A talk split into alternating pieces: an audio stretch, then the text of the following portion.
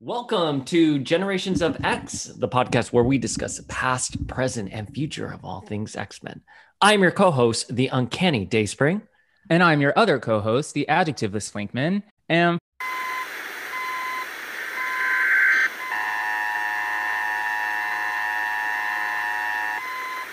This is the emergency broadcast system. Stand by for further information. Welcome to Generations of X. This is your special guest host, Mr. Sinister. I do hope you survive the experience.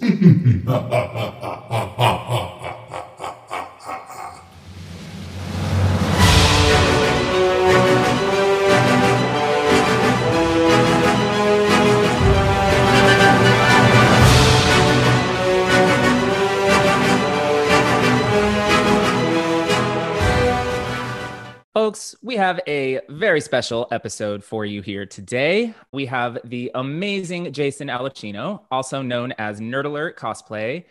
Uh, he is a California based cosplayer and huge X Men fanatic. Having grown up watching the animated series, Jason's first cosplay almost 15 years ago was a makeshift 90s Cyclops that never actually saw the light of day. But since then, he's tackled many of his favorite X Men villains, including Onslaught, Mr. Sinister, Omega Red, and Strife. His accolades include top awards at Emerald City Comic Con, Wizard World, New York Comic Con, and Judge's Choice at the legendary San Diego Comic Con Masquerade. Welcome, Jason. How are you doing? Thank you. I'm doing great. I'm so excited to be here. It's, if I could talk about X Men all day, every day, that would be my my dream. so I envy this podcast, and I've actually been wanting to be on for for quite a few weeks now since I've been listening. Yeah, you have always been on uh, my short list for guests, uh, just because obviously your your cosplay is amazing. I've followed you uh, for for years now. I think coming up on like three or four, and we've actually, you know, we've sort of had some close calls meeting each other uh, yeah. at San Diego Comic Con. I think we may have said hi to each other once in passing while you were dressed up as Lord Zedd, yeah. uh, which is amazing. I, am betraying the X Men here, but that might be my personal favorite of, of, all of your cosplays. Sorry, guys. I was wondering if you remember that random thing because you were sitting on the floor like waiting in line for hours, and I passed by, and you like leaped up, and you're like, "I know you," and I was like, "I know you." Yeah, yeah. No, I definitely. How could I forget? You were Lord Zedd, man. and then I think there's been a couple of occasions where like I saw you at a panel, you saw me at a panel, but we've never like seen each other at the same time. So it's nice to actually finally meet you face to face. Agreed. And and Paul, very nice to meet you for the first time. Jason, it's such an honor. I know when I first started getting into the podcast scene, I did some kind of party and they played an intro video of you as Mr. Sinister, and everyone was like, It's nerd alert, it's nerd alert. And I was yeah. just gaggy, man. Like, dude, your cosplay is next level. That was so fun to do because they reached out to me to put together a little video. Um, and I couldn't attend live, but I was like, oh, but I'll make you something for sure. Yeah. Was that footage you shot specifically for that event, or is it just stock footage you had?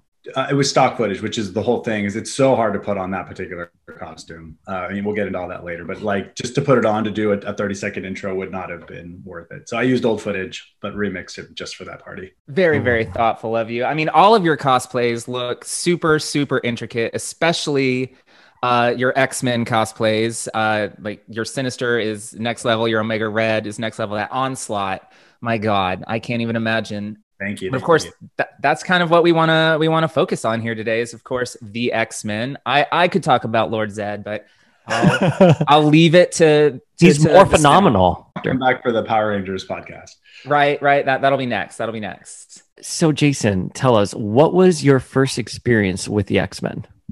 Oh man. Um, so much like anyone else in our general age group, um, I do remember um, the debut of the cartoon back in the 90s and, and just being obsessed. Uh, me and my younger brother would uh, watch episodes and discuss for hours like who was our favorite who who what powers did we want and i remember even back then we used to make um, we used to run around the house and find props to try to pretend that we were the x-men literally, I remember like a little handheld garden rake, and I would like put it between my fingers, like I had claws. Yeah. Um, we used broomsticks and pretended we were Gambit. Very fun.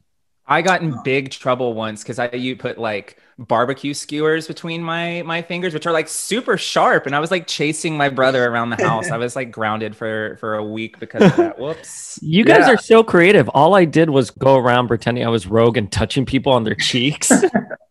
Not in COVID times. To do right now. So, Um, so growing up with the X Men in that animated series, you know, it really, as we've discussed in past episodes of the podcast, which maybe you've heard, it's really shaped like our worldview. I'm really curious, how did it? How do you feel that X Men have shaped you as an adult?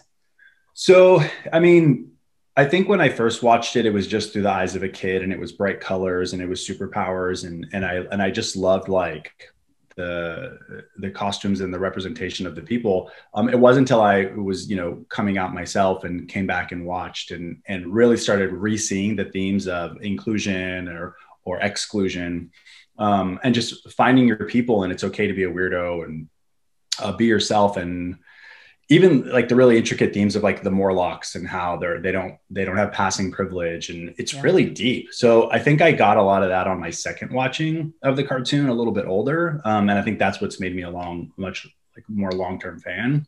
Um, and then into reading the comics, uh, yeah, from leading out of the cartoon.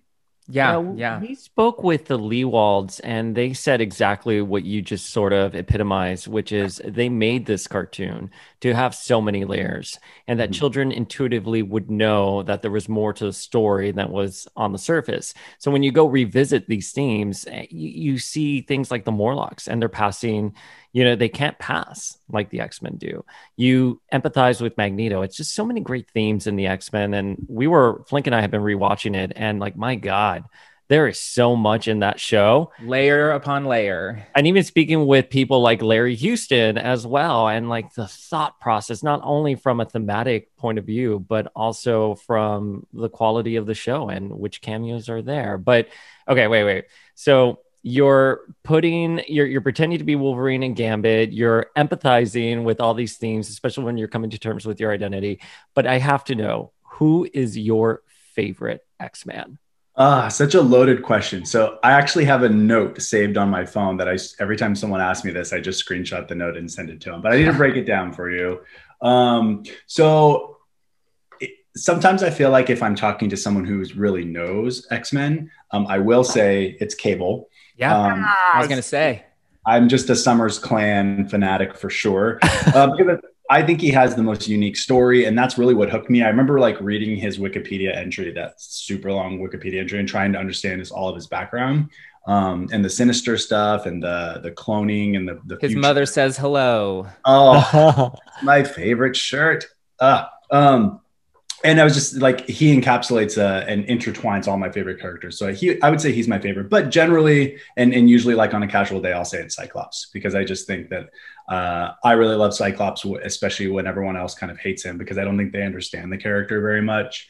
Um, if you listen to, and I'm sure you two are familiar with um, Jay Miles explain the X Men Oh Yeah. Uh, brilliant. But the way that Jay explains Cyclops, I think I think everyone needs to take that as a class before they pass judgment on Cyclops because it's it's all the things wrapped up that that people don't see on the surface level. It's um, you know how he.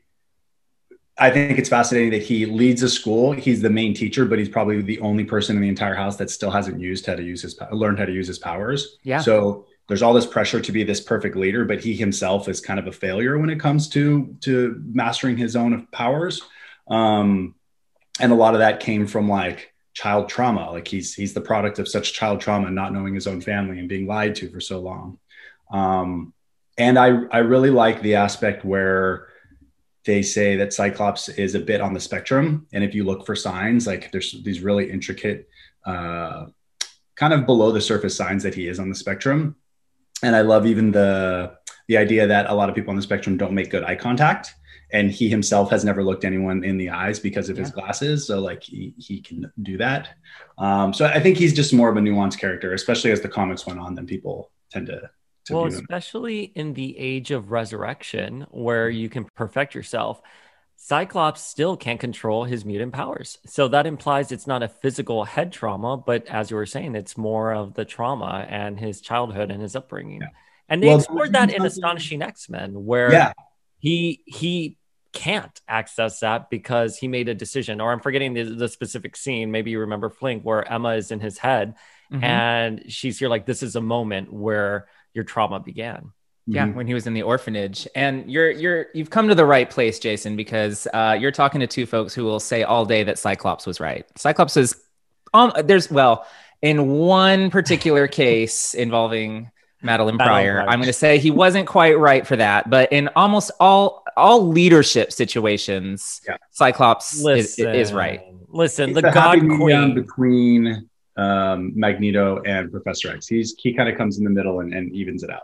Definitely, definitely. On the flip side of that, there's a million X-Men. You you like us, you probably generally respond well to to most of them.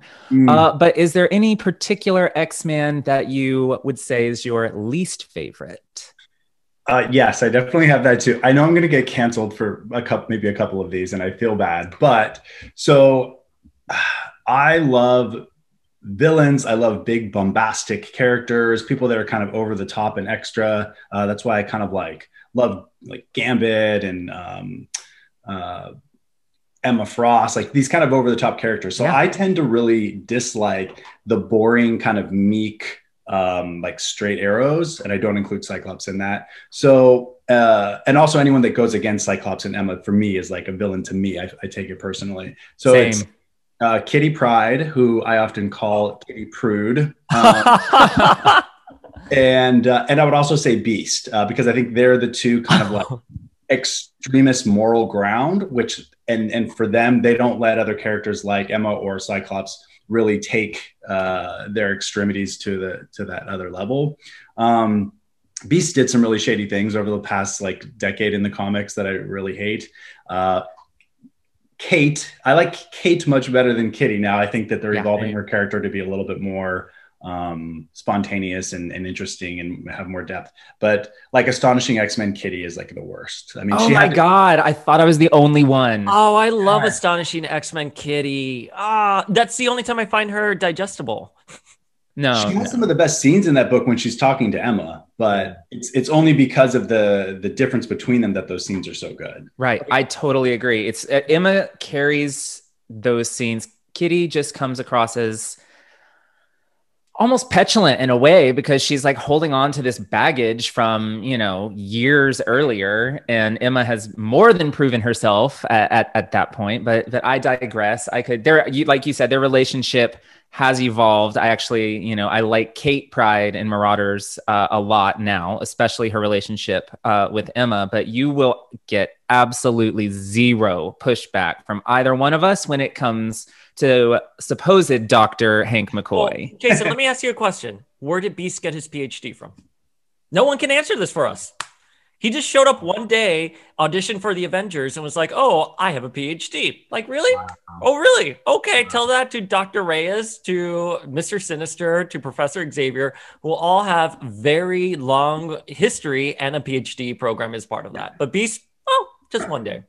There's a reason Dark Beast exists. You know, it's, he's there for a reason. And we do have an episode, listeners, called Why Beast is the Worst X Man, where we discuss this in great detail with Warpath Dylan over at the House of X podcast. So take a listen. But one thing that I love when I first started following you on your account is that you are a Marvel Legends customizer as Oh, yes. well. And you did one that I love. I'm di- this figure. This character is on my top wants. It's Fabian Cortez. Hmm. How did you? So my a, I loved it, and I want to hear all about why you decided to do him. But in a larger perspective here, what makes you want to customize legends, and how do you go about selecting those characters? So I think uh, the X Men and toys have been tied together forever. I think that it more than anything, toys define my life, um, being like an adult collector. Yep. Um, and I was always someone, even as a really young kid, who my my my OCD just strived for perfection and accuracy, and I think that's why I like cosplay so much too. It's like how accurate can I make the costume look like the whatever it is.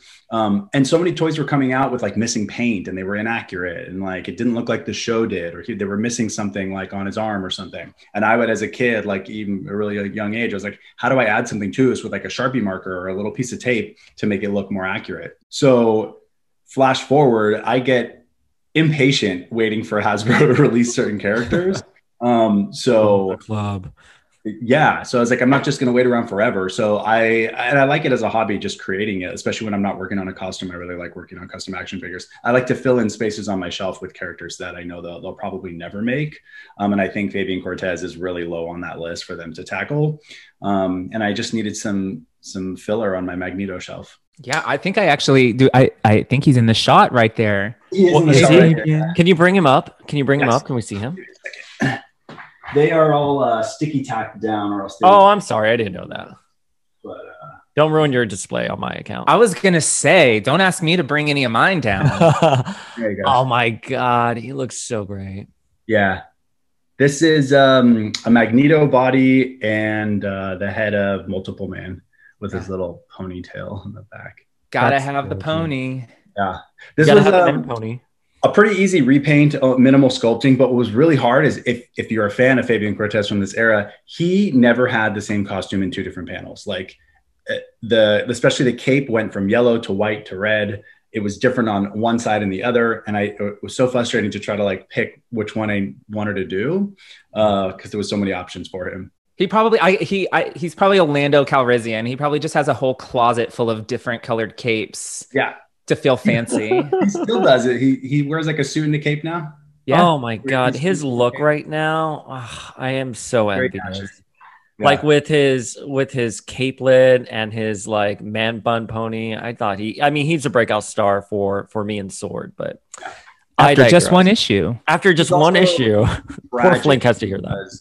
Because He, he wants to be accepted so bad and nobody cares about him. Like Yeah. like- He like betrayed everybody. He gets what he deserves. Exodus all the way. Team Exodus. Team Exodus. But you know, we're a shady podcast here and we like to spill the tea. So we want to ask you some hard X truths right now. And we kind of just want to get your feels on stuff and uh, you know, just just answer honestly to the following questions. Are you Okay. you ready for this? Hot takes. I'm ready. We're we're gonna dive deep, man. This is like scolding hot tea. Okay. And don't don't feel compelled to give an answer just because one of your co-hosts today is a fan of the God Queen of the X-Men. Dazzler? That's mm, mm, mm. so Jean Grey. Do you think she's better off alive or better off dead? So I she was my favorite at first, but my my taste has evolved. Um, I As anyone's should. no. you so mean devolved.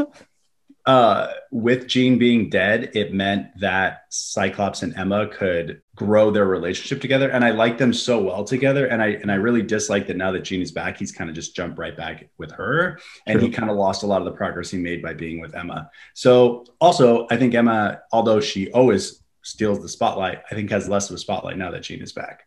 So I'm going to go ahead and say that she was better as kind of a legend and a myth that that that did die. So I would keep her dead. She had her moment. She's amazing. Everyone loves her, but I think she worked better as that. I, you know, I don't disagree with that. I think Scott and Emma work perfectly for me. I think Morrison did a lot in setting up as Jean ascending and Scott becoming more human, and that meant that they grew apart. But I love her as White Phoenix. I don't wish she was dead, but I wish she was with the White Phoenix score. I, I I think it's it's interesting because I'm totally like with you on that. I was like, she's better off dead because it gave uh, Cyclops a chance to evolve. It gave Emma a chance to evolve, and it allowed Jean to be sort of the quote unquote God Queen of the of the X Men. So it was kind of a win win for all three characters. But since they've you know control Z it, und- undone all that, and reverted it back to the status quo, I have to tell you that I keep Emma away from Scott at this point. Let her grow as her own character. That's just that's just my feels. But our our next sort of hard truth. How do you prefer your Xavier uh, walking with his Cerebro helmet or chilling in a hover chair? Ah, the head the the helmet is cool, but there's there's something. I mean, Professor X has always been problematic, but there's something like lurking underneath that mask where he's. I think that it's going to come out a little bit later that there's some real shady stuff happening on the island with him. Um, so he kind of freaks me out. Uh, so I, I think I like my OG original flavor hover chair.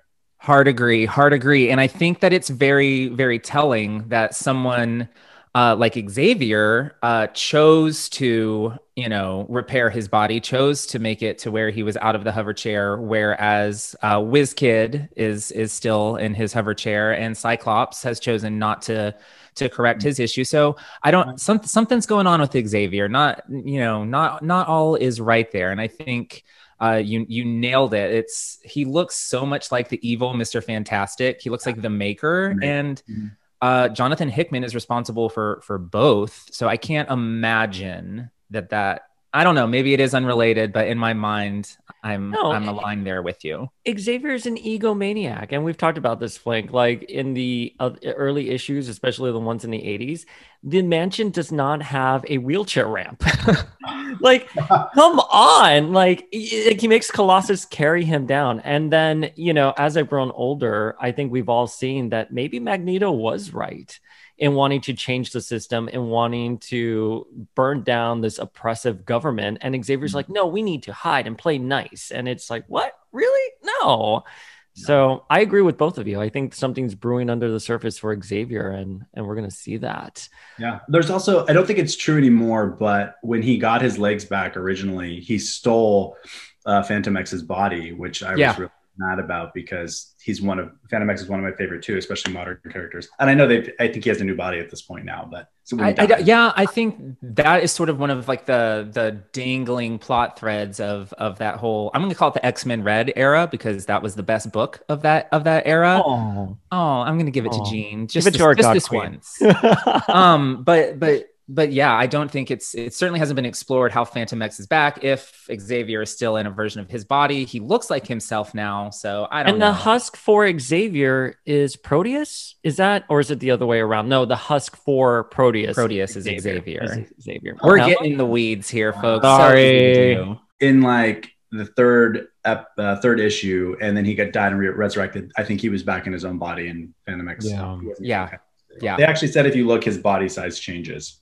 He gets Yeah. more thin and like wiry. All right, Jason, we know you're a fan of Cyclops, and we want to know your feels on the other Summers brothers. So we're going to ask you to rank your Summers brothers, Alex, Gabriel, and Scott, from your favorite to least favorite.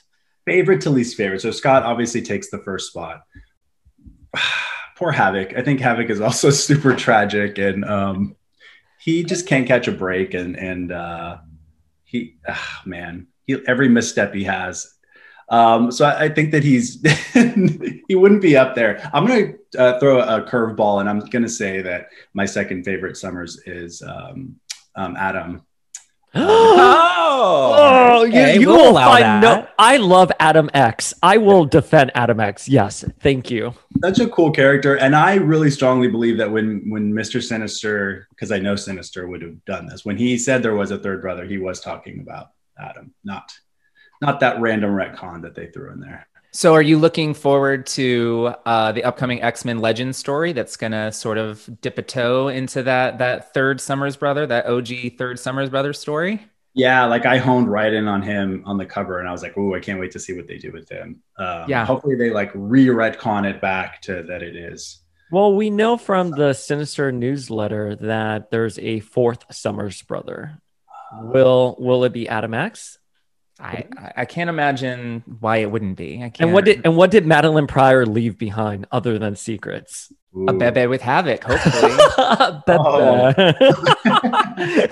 yeah, I would love that. I would I would totally gag. If, I mean, I'm a huge, huge Havoc fan. I think it's interesting. You're a huge Cyclops fan. You mentioned earlier that that you're the older brother with a younger brother, and I am the younger brother with an older brother. So I have always been sort of the Havoc to to my brother Will's Cyclops. I always I was the Luigi to his Mario, the Robin his Batman. When you grow up that way, my brother and I are 10 years apart, so we've our relationship is more Buffy Dawn or Usagi and Chibi Usa. So there's so many so many references yeah So the opposite of Cyclops is, of course, uh, Wolverine, Mm. um, and he's been trying to to mac on Cyclops' lady for for basically the last fifty years straight now. um, I'm curious, who do you think is Wolverine's one true love? Oh wow. Um like instinctually, I feel like him and Storm would be really good together, and they've teased that a couple times. I really like them together. Um, but his one true love is like the one that got away. It was the one, the mother of um, Daken. Yeah. I would also say because he like never had a chance to see that through or like ruin that relationship. So just kind of ended on this high Ruin him like he always does. Okay, so then our next question for you is it's sort of a loaded question and we want your complete feels on it. Mr. Sinister has had a turn in his personality in the last few years. He's gone from a creepy, you know, geneticist to a flamboyant mad scientist and we're curious, which version of the character do you prefer? This is a question I think about every Wednesday after. because by the way let me let me just preface this for our feels we don't dislike kind of the quirky mad scientist however he's so over the top sometimes that i'm like can we go back to just him being a little bit creepy yeah. but you are the expert you are the sinister expert So I enjoy reading him. I think that he's really fun to read. Like everything that comes out of his mouth is super entertaining in the House of X era. Um, and anything he says, like during the Quiet Council, is, is so good. I love that he has his own book now. I do. So I do appreciate that one. Um, I think what they've done is they've kind of combined that with like uh, a weaker power set and like uh, he's less less powerful overall. So when he was traveling to uh, Krakoa or Arakko, he was like scared of getting hurt. And I was like, you're a badass. Like you're invulnerable and invincible. And you have like every power in the book. And you suddenly forgot all that. Like he's like a, uh, level 10 telepath. He never uses those powers anymore. So they, they kind of have turned him into a bit of a joke, which is really fun, but they stripped away all those things that he's collected over the years, like all those powers he should have. Yeah. Um, the extreme of that is if you watch Wolverine the X Men, the cartoon, um, he's in a couple episodes and I think he does so good. And I'll never forget, like, Cyclops breaks into his chamber and he says, I'm not some common thug that you can walk in here and intimidate. And he just stands up and like clears the room. And I was like, that's that's also sinister. Like that should also be sinister. The, the creepy, uh, lurking in the shadows, invulnerable guy. Yeah, yeah, I think that that's what's missing is there was always uh, this sort of creepy in the shadow nature to to the character, even long after he was established, even even as recently as you know something like Messiah Complex, uh, he was still um, he had evolved, but he was still a scary, powerful character, um, and I miss it. I miss it. I think that there's a nice middle ground for the character that I that I don't think that they're giving us right now. I think he's the one true villain hiding on the island that will eventually um, have his story arc. Um, Oh, so I'm waiting for him to kind of. Re- he's he's he's already done some weird plans that he's not telling everyone about. Um, like the end of that last Marauders issue was like phenomenal. I was Oh, like, yeah. yes, this is what this is what I wanted from him. So I think that he'll have his time to shine eventually in the books um, when they finally get around to whatever he's doing. I just Yeah. I don't see how the Quiet Council doesn't understand that he's up to something, and it, it it- it baffles me that they seemingly understand that he's being duplicitous, but at the same time they're not taking it seriously. And you're like, come on, like Emma. Yes, I love that she's here. Like I want to see this crocodile's tears. Yeah, you're absolutely right, but at the same time, I think he pulled a fast one on you guys. And he just murdered all of the Hellions, and you guys are oblivious to that fact. Yeah. And they don't they don't probe very much further. Like, didn't weren't you there, Sinister? Don't you want to tell us more? He's like, no, I'd rather not. Yeah, like, and it- okay, moving on. And I don't, yeah, but for me, iconic Sinister is always going to be the animated series Yep. Sinister. And again, we've spoken with the Lewalds where they talked about the challenges in animating him and how, you know, all the lines on his costume would have just cost a fortune. So you just see him coming out of the shadows, and that makes him very Shakespearean and very evil. And it, it went to their favor. And I remember being terrified of Sinister as a kid. Mhm. Yeah, that I think he, that's the best balance because he does have that kind of wit and, and smirk in the cartoon. Like Yeah. he's a little bit, uh, he has a little bit of that flamboyance, but overall he is monstrous and and like scary. So we've asked you uh, a bunch of uh, questions, but do you have an unpopular X opinion of your own that you would like to share with us? Something that perhaps we haven't thought of? Oh, bring it, bring it. I've had my Yes. coffee. Let's hear it. Oh, I have so many unpopular opinions. Okay, these are the ones I usually get trashed for. Uh, Wolverine is overrated. Um, That's true. it- Agree. Agreed. No, no disagreement. Um, let's see. I already said Kitty, which I usually get a lot of flack for that I dislike Kitty. Call her Kate. call Arcade. Arcade. I, I'm gonna go on there and say that I think the two really beloved characters that I just don't get and don't want anything to do with is Nightcrawler and Colossus. I think are a bit boring. I'm not a fan of those. Yeah. Um, I'll And- second those as well. You're on a roll. here. You you've got you've got my vote so I far. don't I don't dislike Nightcrawler or Colossus. Uh, and then I'll throw one last one in there, which is um, I think the movie X Men Apocalypse is phenomenal. Oh, so many times. Oh, I agree with that as well. With Apocalypse, I love the the fight scenes in that movie. I think that movie is so good. The I think- kids, the kids are so good in that. I was so excited for a follow up movie with that cast as the kids.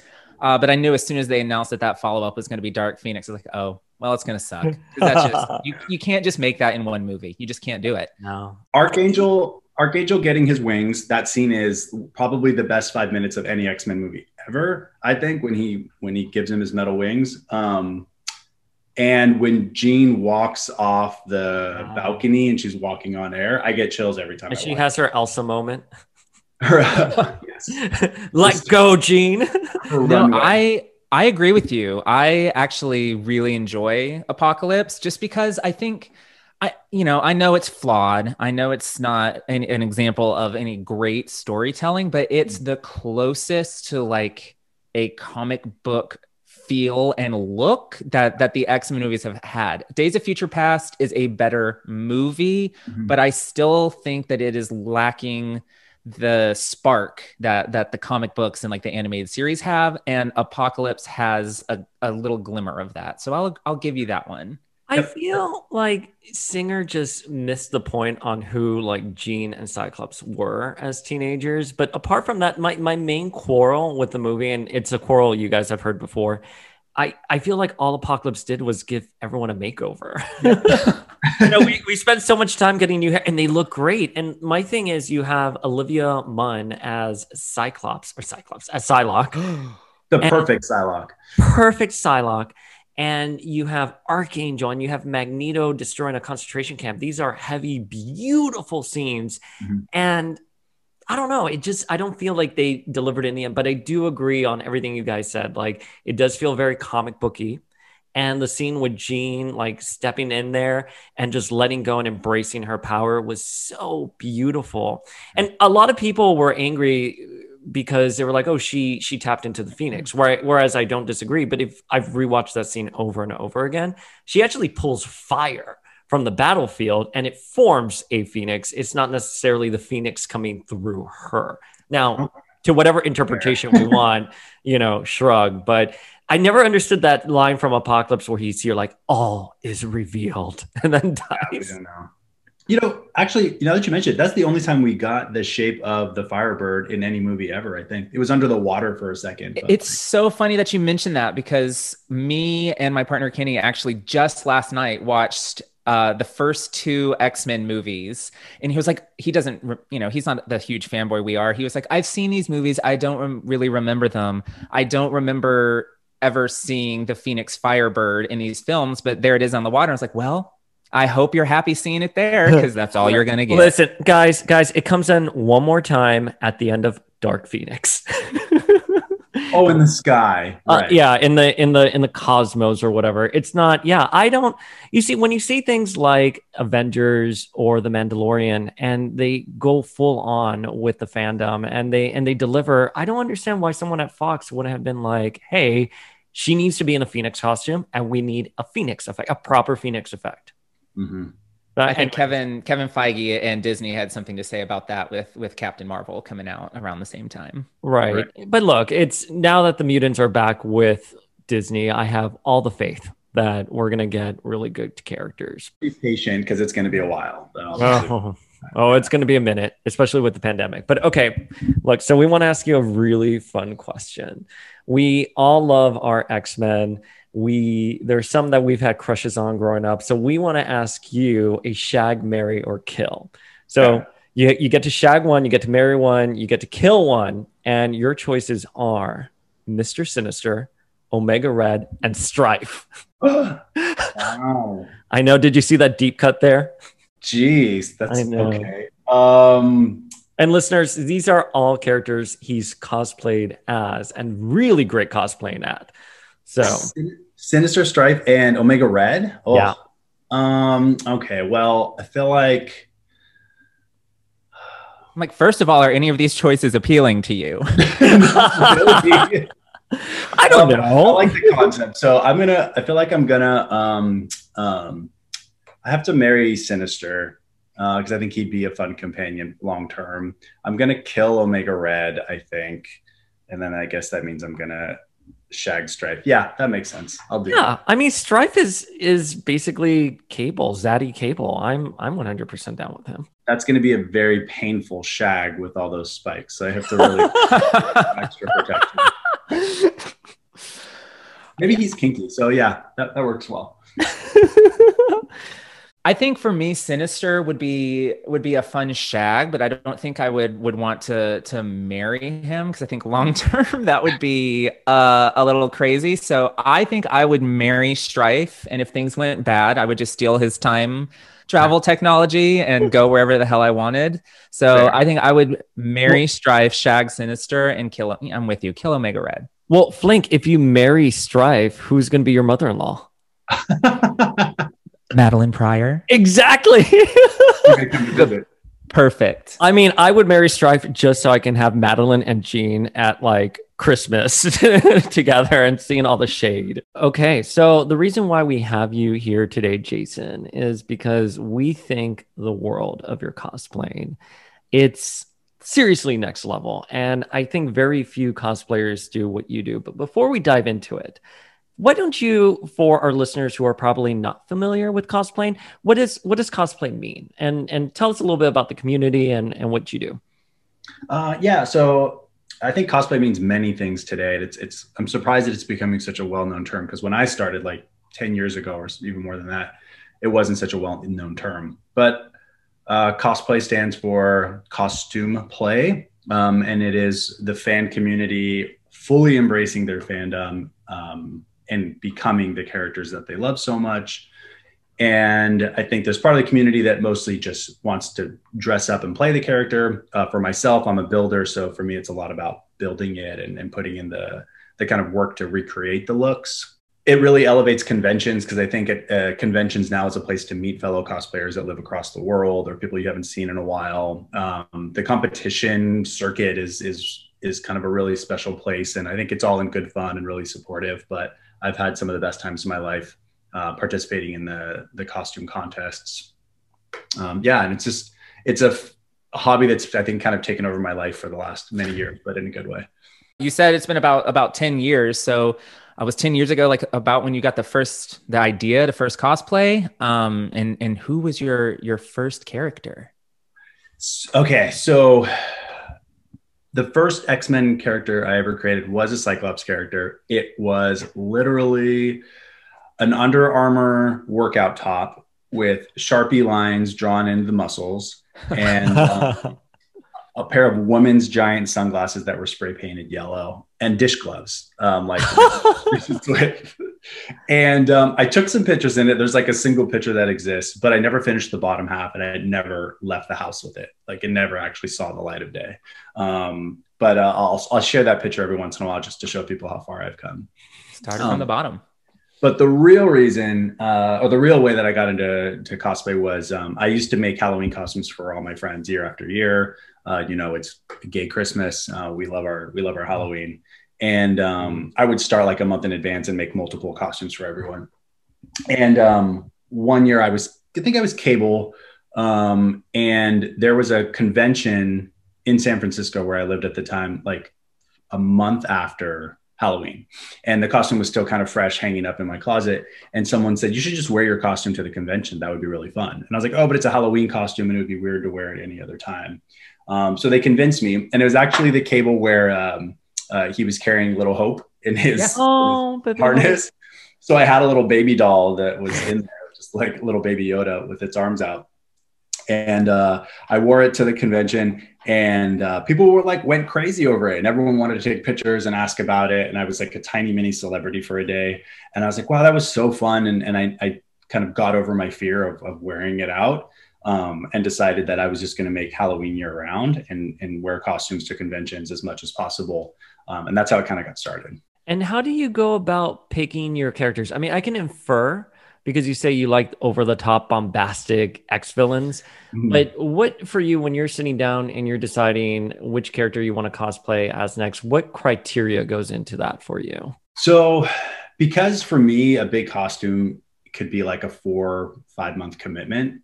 Um, I kind of think of it like a tattoo, first of all, which is I really have to simmer on it for a while and make sure it's something that I can commit that That's much. really interesting. That's interesting. Uh, so I wouldn't just make a character on a whim because he was popular or because I saw an episode and was like, oh, that's cool. Like, uh, let me make that on a whim. So it has to be someone I've cared about for a while and someone that I'd want I'd want to invest that time in. Um, I love the villains because I just think they have better like costumes. They usually Definitely. have more to, to do with them, and it's fun playing a villain, I think, than, than playing a hero and I know my limits. I think I've gotten really good over the years, but I know my limits. So I tried to find a character that is a, a good balance of I think I can make that, but it's not so difficult that it's like I have no idea how I would achieve that. Uh, it has to kind of all work like realistically. Um, so a character like Sinister, um, I have to map out and be like, how would I make that cape? Because I don't want to get three months into the build and realize I have to make the cape and realize I don't know what I'm doing. Um, so I kind of make sure that it, I, I look ahead in the future and say, is there a way to make everything I want to make for that? And will that all turn out well at the end? I mean, you say you know your limits, but but then I see your work and I, I can't imagine what what your limits might be given what you have been able to produce. I mean, oh. walk us walk us through that production process. Like, what does it look like, you know, beginning to end when you get these crazy ideas that you're like, okay, I I, I can do that. Once you've decided, what do you then go do? Yeah, so I mean, it's a Google image search for an entire afternoon. Um, every angle, every costume uh, piece. Um, and actually, more lately, it's actually basing a lot of, of action figures. So it's like, oh, you have this perfect 3D model of what the this scale and proportion should be, and what the costume looks like from the back and from the side. Um, so that's kind of like the pre-planning stage. Um, and I usually try to start with the hardest part first. Um, so if it's something like a helmet or something that's going to be really a focal point of it, and because I got to make sure if I can get past that like initial hump of doing the hardest part first, then yeah. the rest should come easy. Um, there's at at this point, the pre-work process isn't super involved, except with something like if you've ever seen my Megazord. Yes. Um, the, yeah. So for that, that is a very special case because it's so large that I had to lay out a giant piece of paper on the floor, like butcher paper, and um, trace out my body, and then trace out where the how the size and proportion will work. Um, and I like just worked on that one mapping for so long to make sure that um, the arms were going to be the same size as, as, in proportion to the legs and so on. Uh, but that's I would reserve that kind of level of, of drafting and blueprinting for only the bigger stuff. I'm curious about because you know your Megazord is another one that's absolutely incredible. Are you? Would you ever plan something on that scale again? Because that is like, ma- not only is it physically massive, but the level of detail in it and the amount of time you probably had to spend painting it seems like it would be insane. Yeah, um, it's intimidating to think about starting something that big again. To be honest, I I just moved to LA and I have a much smaller space, and I don't think I have the res- um, access to resources and work area that I used to. Um, I used to do this at my parents' house, by the way, in my parents' backyard. Bless them for, for letting me crash their garage in their backyard. Um, but and also even it let not just the building and painting process, but it's so hard to move in. It's so hard to transport. It barely fit in my car for a drive down to, to San Diego. Um, so I, I love the final result and I love like the memories of it, but it's it was really intimidating to try to start something that big again. And it may be a while before I take something on that big.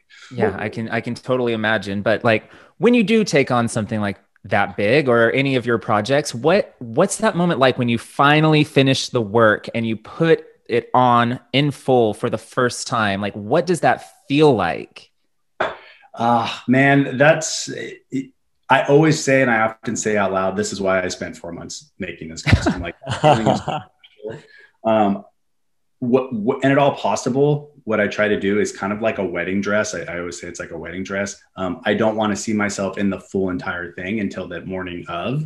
Um, so I'll try on just the top half or just the bottom half, or I'll do a makeup test only just to make sure the makeup works okay. But it won't be until that morning of the con when it's 100% completely on me. And then I get to like swivel around and look in a mirror and be like, oh, like, wow, like, like I did it. Like, this is, this is what I wanted it to look like. So that is a very, I make sure it's a very special moment the morning of the, uh, the convention where it debuts. And, is there yeah. one that's given in particular that's given you the most butterflies when you put it on? Um, I think it would be Lord Zedd. Um, and it's really funny because the mask is covering my face. You couldn't see like my big cheese smile, like yeah. when I looked in the mirror, and I was like, "That's him!" Like he stepped off of the screen. Like that. That's really that's really him from the cartoon. Or yeah, having seen that one in person, I can I can attest. I can attest. I'm so jealous. I haven't seen. I don't think I've seen you in person. You go to New York Comic Con, right? I have not yet. I've oh, you have not yet. Okay. So my, my question for you is do you have handlers when you arrive at these conventions? Do you where where do you get ready, especially when you have these big elaborate costumes and you've had to travel for it? God bless the uh, the the people that clean the hotel rooms because we trash hotel rooms like like rock stars, but we're like cosplay rock stars. Um, if you've ever seen a, uh, a hotel room at Dragon Con, it's just like the, the biggest disaster area. But um, uh, handlers are a must. If you don't know what a handler is, it's someone who, um, through the kindness of their heart, has dedicated their entire day to making sure that your costume is a success all day. Um, it's everything from carrying your wallet and your keys, um, telling you when something is like falling off or breaking, and they help you fix it. Uh, they tell people to get out of your way.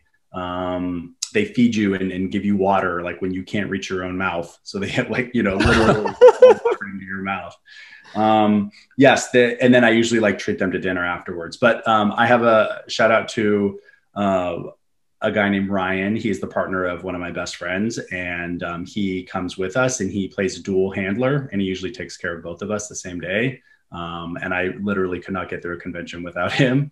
Um, so yes that's a that's a big must. Yeah, shout out to the handlers because like I I have only cosplayed once in my entire life and it was it was a simple green ranger cosplay. But i mean it was a legit spandex suit and i was legit in it and had all of my accessories on and i didn't have a handler i was at that con alone and i had to go to the bathroom all day oh. and i was stuck there's nothing there's nothing i could do oh. so shout out to the handlers for sure even better, our handler is also our photographer. So not only is he doing that all day, but we're constantly shouting at him, how about my picture here? Oh, against this wall. Oh, let me see it. Nope, you didn't get the angle right. Try it again. Like, so they're very patient people. How many feet do you think you can you can make it at a con without somebody stopping for your picture? Oh man, that uh, I mean, it gets really intense because once it starts, it's like a rapid fire, and people yeah. won't leave you alone because they feel like if you stop for one person's picture, you can stop for theirs too. And there could be a point where like you can't move, uh, you can't move for like 15 minutes oh, until like that all clears out. Trapped. Do people try to give you any hard feels on the character while you're in cosplay? Like, does someone ever come up to you and they're like, "Man, Sinister is such a jerk"? Uh, yeah, there, there's a couple different things. Like, um, so I actually had a Apocalypse cosplay that I don't. There's not a lot of pictures of. I, I, it wasn't one of my favorites. Um, and it was right after the movie came out and i could not live it down that everyone would come up to me and be like why'd you make that costume that movie sucked They're like okay well obviously i liked it enough to make something from it that's uh, so, so rude there's the kind of odd fan who thinks that sometimes i'm actually the character and they want to like vent their grievances or ask me about things. Like they'll be like why why are you always bothering wolverine omega red? And it's like i'm not really him. Like, you're like chill bitch. feedback yeah. Why I, I know you, you said something really interesting, which was like 10 years ago, cosplay wasn't a thing. And I remember, much like Flink, I put on like a Robin cosplay once at New York Comic Con, and you know, people stop you and you do feel like a celebrity, and, and people are asking you questions and stuff like that. And for me, it was this element of escapism from my everyday life. So, my question for you would be why do you cosplay? Is it just pure fan enjoyment? Is it escapism? Is it just wanting to take your love of the characters to the next level? What is it for you? I would say it's probably um, the ultimate expression of art and fandom because it's something that I, I made from scratch. So I'm really proud to like show it off. Um, but also it's like it's it's broadcasting. I love this character so much that I I wanted to become them. So it just shows how much I'm invested in in that fandom and in that in that character. Um, I surprisingly it, every day I say that it, when I, when I go to the conventions, I'm most like I can't wait to like live out this character, and it never turns out that way. I think I'm too nice of a person to be the villains that I dress up as.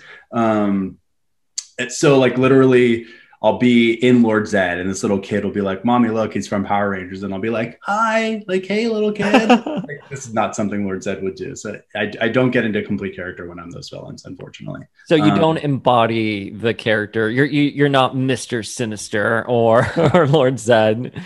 Mr. Sinister might be the one that is easy to be because he is kind of jovial lately and like he smiles a lot. So uh, there's a there's a shoot um, that I did with the Jean Grey recently, and uh, we found this like abandoned um, like military base, and there's a room that had these bars in it. So we asked Jean to go behind the bars, and I'm like pretended that I had her captured in a cell, and that was one of the the, the most fun moments to to shoot because she's in there looking all depressed, like "Let me out," and I was supposed to come towards the window and uh, be very villainous to her, and I kept like saying, "Ooh, come here, my little Jean," and I kept putting my finger closer and closer to her face, and she was like cracking up and saying how like how real it was for her. She's like was worried in that moment of what should Live like, imitating art. it gets any closer. You'll have to go back if you go look at my Instagram feed. You'll see the exact picture, and you can almost see on her face that she's about to break, like Oh. from me getting closer to her. Well, so I I love that reaction from her and doing a deep dive on your Instagram feed since I started following you. You have one photo that I absolutely love and it's you as Logan with Chris Claremont. And you look exactly like Hugh Jackman in it. Like what did what did Chris say to you? Like was he just like ah like come on. Let's talk about that moment. So the first and only time I had ever met Chris Claremont, I knew he had a reputation for being a bit a bit cantankerous and uh, uh, very opinionated, right? So I was like, I have one moment to ask him one question, and I better make it good. Um, he didn't he didn't respond to the Wolverine. That's not what the story's about. It- it's the question I asked and the answer I got. Um, so of course, my one question for him was, my favorite character is Mr. Sinister. I know that you helped create the character. Uh, what do you think of what he's become, and, and what are some of your your ideas of what it was supposed to be? And I had heard some some things of what he wanted Sinister to be, but I wanted to hear it from his own mouth. And he went into full uh, complaint mode. And he was like, "I can't believe what they did with him. What were they thinking? He was supposed to be a robot." And uh, he was never supposed to be a real character. There's supposed to be a little boy controlling a robot. And in my head, I'm thinking, you're genius, you're amazing, you're Chris Claremont, but that is a horrible idea. Horrible. Horrible. And I had to keep a straight face. And I was like, wow, that's so interesting. Like Mr. Claremont, like um, but I just you- picture you as Valerie Cherish from the comeback with like the water in your eyes as he's saying that. yes. Um, so it, I, I wanted it. I wanted to hear a hot take from him. I wanted to hear him complain, and I got all that. So it was, it was my cherished moment. Um, um, but at the same time, he's he's a very funny individual with what holding on to his like original ideas. Yeah, yeah. I mean, I've only en- encountered the man once myself, and I was wearing uh, the scene where Teen Teen Jean outed Iceman, and she was, she, you know, she's in her with her hands up like this, and it's like I was outed by Jean Grey, uh, and I guess at the time it was t- 2015, so it was a relatively new plot, and he didn't know what my shirt was, so he asked me about it, and then when I told him, he was disgusted, and not because Iceman was gay, he was just like, "How lazy do you have to be to just turn a character gay instead of creating a new one? How hard could that be?" His reputation, he does have that that that lovable cantankerous grandpa vibe about him. I I loved it. You know, he was hating on my shirt, but the encounter was still a joy. Yeah, I, for I saw him at New York Comic Con. I've seen him at New York Comic Con a couple of times. And every time I'm just in awe. Like my husband and I will just sit there and like look at him and be like, that's the man who wrote Dark Phoenix, you know? but that's I, I've never actually had a conversation with him or waited in line to to have him sign something. He's I mean, he's brilliant. We have to give him credit there. Um, I will say who's exactly how you would expect him to be is also Rob Liefeld. Um, and I was dressed up. I think I was dressed up as Cyclops from his um, the X Men Apocalypse like flight gear. Yeah. Um, and uh, I had him sign a cable comic, and uh, we took a picture together. And that guy's the complete ball of energy, so happy all the time. He's like, "Oh yeah, man, let's get a selfie. I love selfies. Let's do it. All right, do this pose." Yeah. And he's like living like his like teen life forever, and he just never. He loves his fans uh, always always turned on to 11 and i really appreciated like Yeah. that Good vibes, but no feet. Oh, with feet with pouches it's fine It's totally fine. So I was actually going to ask, you know, aside from from Rob and, and Claremont, are there any other uh, creators or or even actors that you've met in cosplay um, that have just like fanboyed over you? Um so not as much from x-men but power rangers has been a huge kind of Oh, yeah. dream fulfillment um, almost every cast member i've taken a picture with um, or gone to see them in in my lord zedd or in my my uh, megazord costume and those have been some of my best moments um uh, Jason David Frank is also so good to his fans, and he's seen me in costume a few times and taken pictures with me a few times. I've taken a picture with uh, Zordon, um, Yellow, Black, Blue Ranger. Some of my favorite moments are uh, the Blue Ranger got down on his knees and like hugged his Triceratops and said, Oh. "I want to take a selfie with my old friend, the Triceratops." That was super sweet. Um, and then I remember sneaking up. It's a newer Red Ranger. He's from like the Dino Charge era, and I remember sneaking up on him as Lord Zedd, and I said in the back of his ear. I will capture you, you Power Ranger, like whatever. And then he turned around and he's like, "Whoa, what? Like what the heck?" And then he's like, had to take a picture, and he loved it afterwards. But Came to follow you through more through Power Rangers than than I did X Men. I think that that's how we first uh, sort of found each other. And the that cast, they're they're all so great. I've met so many Power Rangers over the years, and again, this is the start of our our Power Rangers podcast. Yeah, yeah. Uh, and they're just all all such really great people. Yeah have you encountered Amy Jo Johnson? the elusive Amy Jo, no. Uh, from what I know, that she travels very little and she doesn't do a lot of cons, especially on uh, my side of the U.S. I literally, her first ever convention, first ever was in 2014 in Lexington, Kentucky, of all places. And the guy, I think his name is Jared. He's he's a master of getting the people he wants to attend his his Yeah. little independent convention. Uh, and he literally had to like it was a private event, uh, VIP ticket holders only. It, she really didn't talk too much about Power Rangers. It was more like a concert. She was like promoting her music and her small films, but Bitch, you know I drove all the way from Texas to Kentucky for that. You know I was there with my pink headband on. That was my headband days. I I love her. It was dream come true Yeah. She- uh, meeting she her for sure. She performed here in New York a couple years ago. I told you about that. Yeah. Mhm. Um, I don't remember how we ended up there, but I got there a little early and David Yost was there. I said hi to him.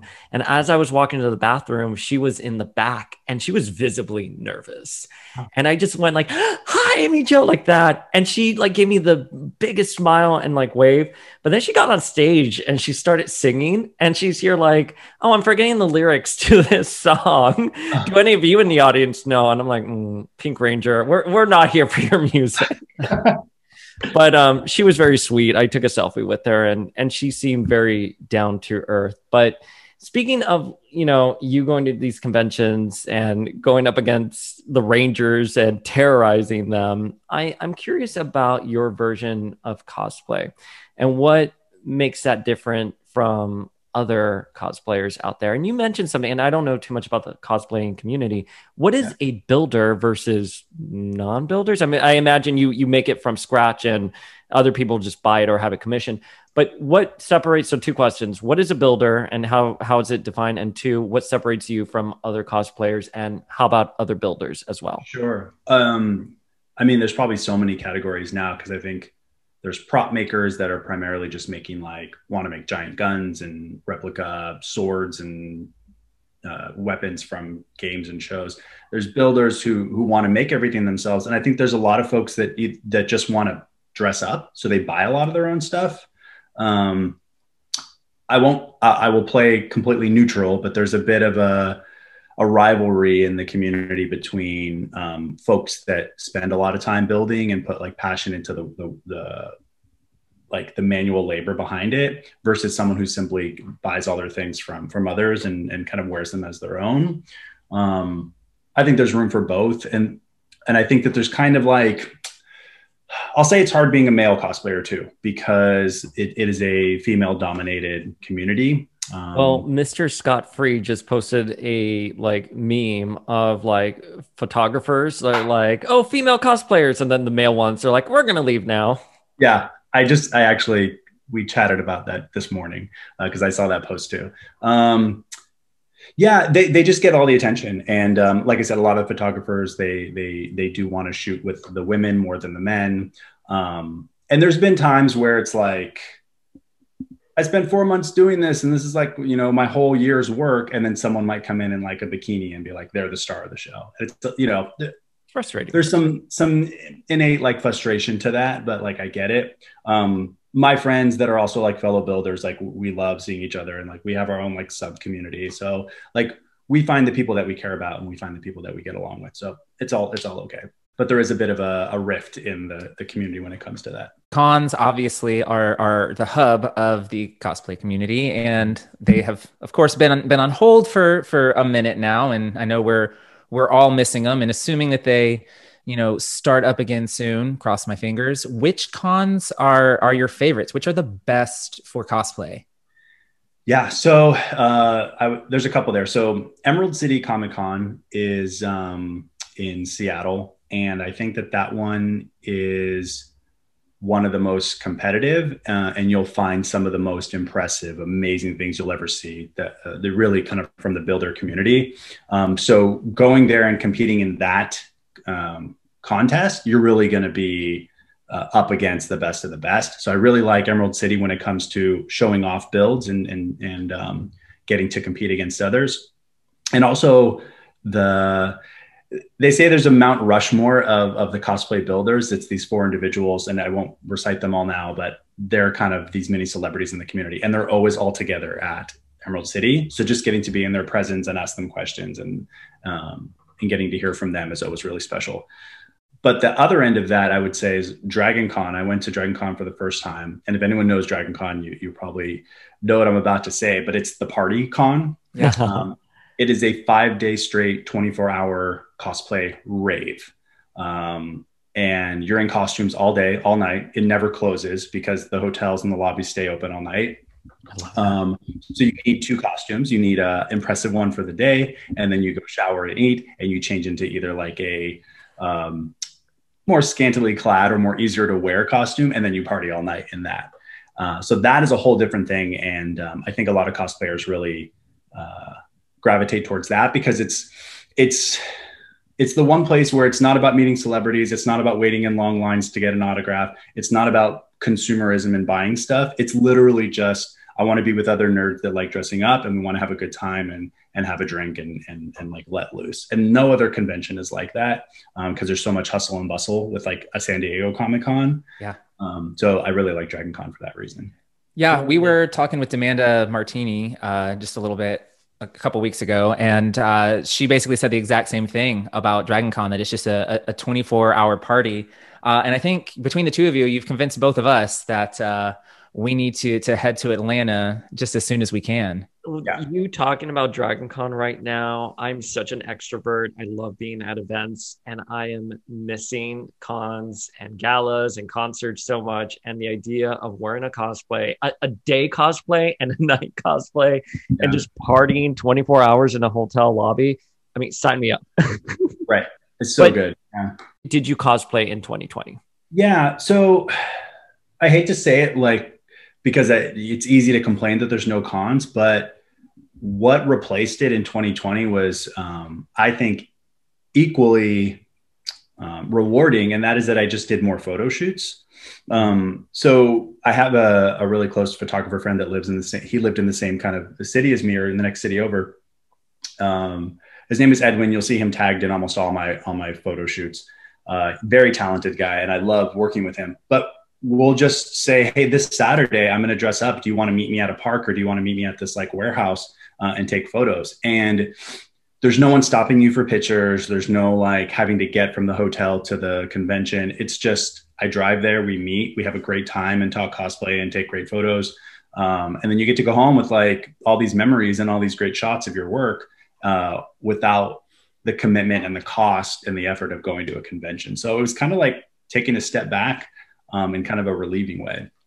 Um, and then what we just did a little bit later in the year was we said, well, this was fun. Let me call every cosplayer in the area within like a that I know within like a 20 mile radius. And I said, let's all just get together and do a shoot together.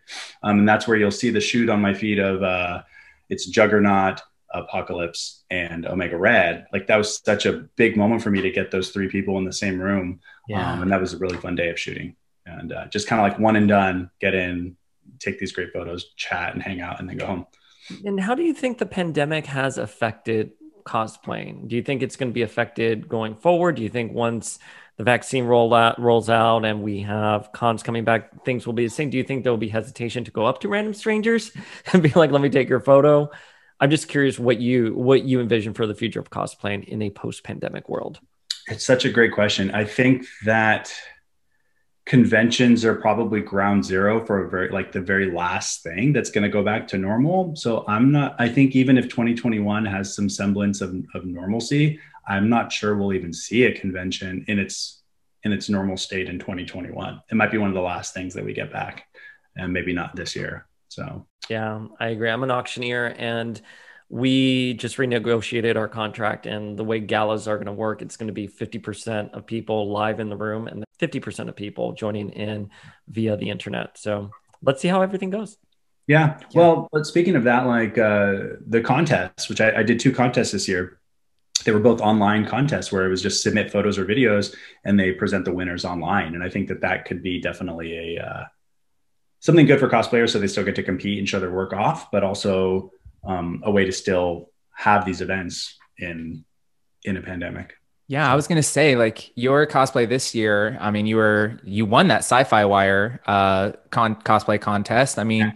I imagine that you know the virtual stage for you and your work is much bigger than than for an in-person convention. So I can definitely see you know there's there's the positives and the negatives to it obviously the, the negatives are apparent but you know certainly opening yourself up to a to a wider fan base is never never a bad thing we could sit and we could geek out over x-men and your cosplays and power rangers i might add literally all day long but you have already been so generous with your time we will you know, let you get about your day. But before we do, uh, where can folks find you on social media? So I'm most active on Instagram. That's Nerd Alert Cosplay, um, specifically Nerd underscore Alert underscore Cosplay. Um, I also have a Facebook page and a TikTok. I'm getting too old for TikTok, but it's there um, that I'm slightly less active on. Um, but yeah, definitely follow me on Instagram for all my all my progress pictures and my custom action figures and all that. And listeners do follow him because in 2020, in an age where we're all at home and we can't be at cons, Jason's feed is like a beacon of hope. You did Cyberpunk recently. Oh yeah, it was so great, and I haven't played the game yet, but I I enjoy seeing you and other cosplayers still posting pictures mm-hmm. and still engaging with the community. And it just goes to show it, what your work does transcends cons. I was going to ask if you have, assuming the world returns to normal, but you kind of already answered this, or do you have any cons scheduled for 2021? I hope to be at Dragon Con. I have my tickets because they they renewed from last year to this year. So I have my tickets ready for Dragon Con. I plan to do that. I have tickets for New York Comic Con, which will be the very first time I'm attending. So I'm looking forward to that as well. And now that I live in LA, I'm literally 30 minutes from uh, WonderCon. So that's definitely on my list for this year as well. No SDCC? Oh, of course. Yeah. Sorry. I okay. I was going to say, it's like, I'm very I, close to San Diego as well. I've still got, I've still got those tickets too. We'll see. We'll see if they get pushed another year. And then in terms of builds, like I'm, I'm excited to show off Omega Red and Sinister because I haven't worn them to any conventions yet. Um, but if I was going to make something new, um, you'd be happy to know that, uh, both Exodus and Fabian Cortez are on my list for for things coming up. I would wait, nineties Fabian Cortez. It would definitely be nineties. Okay. Okay. I am. I, you you blew my mind. I think you would make an excellent Exodus in particular. I could see you with those big gold wing things. That's what I want. Yep, the wings. Yep. Dude, we're gonna be your fans, like just following you around. You're gonna have like a handler if you're Exodus or Fabian Cortez. We'll just be like, yes, Fabian, yes. We'll I'll make go. I'll make you an acolyte shirt so that you can walk around as my. Shut the fuck. Perfect. That's that's all I need. We're um, in. We're in. Sign us up. All right, guys. Well, Jason, like Flink said, we could be talking with you all day, but we'll let you go. As always, I am the uncanny Dayspring, And I'm the adjectiveless Flinkman. and we'll see you all next week.